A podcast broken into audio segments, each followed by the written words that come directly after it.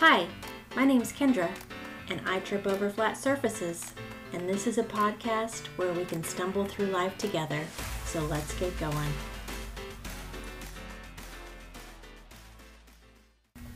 Hi, everyone. When you purchase clothing or food, do you look at the label first? Maybe you make a buying decision based on what the material or ingredients are. Something like 50% cotton, hmm, 50% spandex. Spandex. Do they make anything out of spandex anymore? I don't remember seeing that on a label anymore. Anyway, do you make sure it's natural ingredients or a natural fabric before you purchase? Maybe you confirm the made in label before you spend your dollars. What if we walked around with a personal label and people checked that before they interacted with you? If I looked at your label, what would it say about you? Your brand produces something, and that something has a label. Personally, I think we have two labels one that others would say is your made from label. I call it a life label. And then we have our self label. If we looked at your life label, maybe people would, would see something or say something like 50% intelligent, 35% helpful, 5% funny, and 10% kind. Where your self label could read 45% failure, 35% unhappy, 10% unlucky, and 10% ugly. Why do these have to be so different? Could you possibly entertain the idea that the life label other people have for you, in some cases, is more accurate than your self label? If not, why not? I think we at times we see or we, we think we feel our life label periodically. We see glimpses of it. However, how do we stray so far from it? In a lot of cases, it could be starkly different. Is it first by doing something that maybe is outside of that life label which then makes our thoughts start to stray into an area that no longer represents the life label. On the other side, what if your life label has some things on it that isn't so welcome, welcoming? Maybe someone has a life label like 15% rude, 30% impatient, 20% smart, 15% funny, and 25% alcoholic.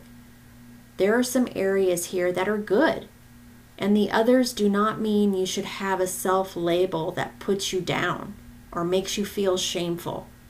Having areas we need to work on and become better is not negative.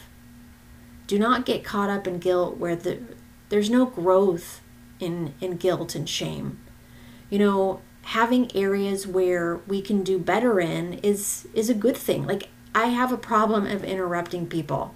I mean, it, I have worked on it for years and years. And when I was in an area where I would just get upset with myself, and why do you have to do that, Kendra? Why do you think what you say is so much important than everybody else? And what you said was even stupid? And you know, and then then of course you think these people, you know, don't want to spend time with you or they have a certain view of yourself. Whereas if I wasn't sitting in that guilt and shame, puddle, I could revisit that and think, and this is the way I've started thinking about it. Why did I need to do that? Why did I feel like I needed to say something while the other person was talking? And I examined it out. And based on that, I kind of determined, like, for instance, well, you know, I thought I would forget if I didn't say it. Well, if I didn't say it, would it had completely altered the conversation or was it just a plain comment? You know if it was just my opinion about something or just a plain comment forgetting about it was not at that impactful to the conversation and i can always bring it up at another time. So one is is a bad area where i never saw personal growth and the other one is where i'm headed down a path of personal growth did you start in life with mostly a, a positive self label and over time, based on life experienced, it changed? Start examining the labels others have given you and look at where you can adjust the thoughts and feelings about yourself, even if you do not fully believe it. Start being open about what others see and, and say and could possibly be true about you that you are intelligent, you are kind, you are funny, you can start a business, you can be a good parent, you would make a good parent.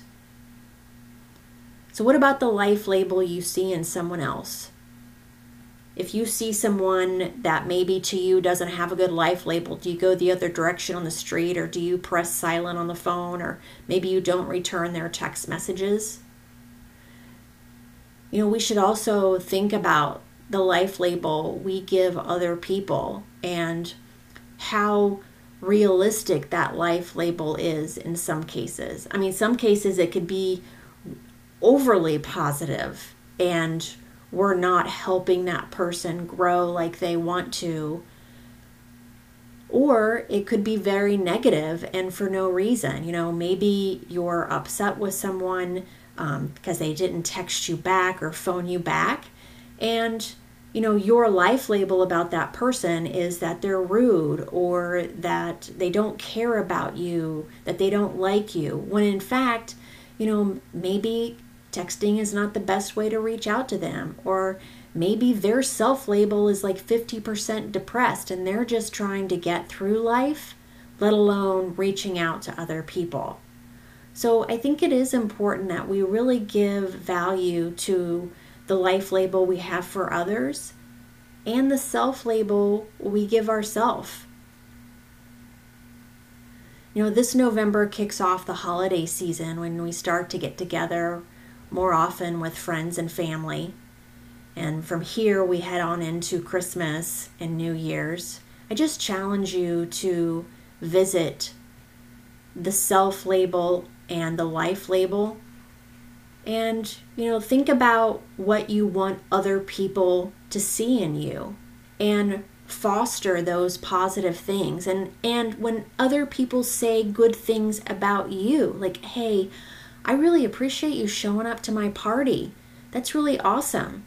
You know, and you know, it means a lot that you called me back and that you're a good listener you know, think about those things, not like, oh my gosh, I, I made a mistake today. And give value to the life label someone else has for you. And that those things could really truly be true about yourself.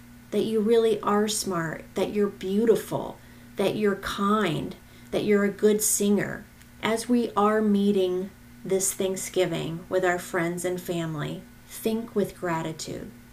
Think with gratitude about others, about your situation, be it, you know, maybe it's not where you want to be right now or with the people that you want to be with, but think with gratitude on where you are and how far you've come.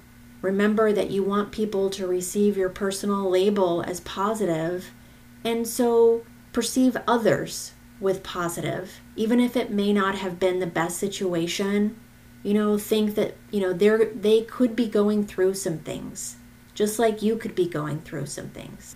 So enjoy your Thanksgiving. Have a wonderful Thanksgiving. Here it's it's enjoy your veggies for me anyway. And as you go through the holidays and meet with your friends and family, remember be good to yourself, even better to others, and watch your step.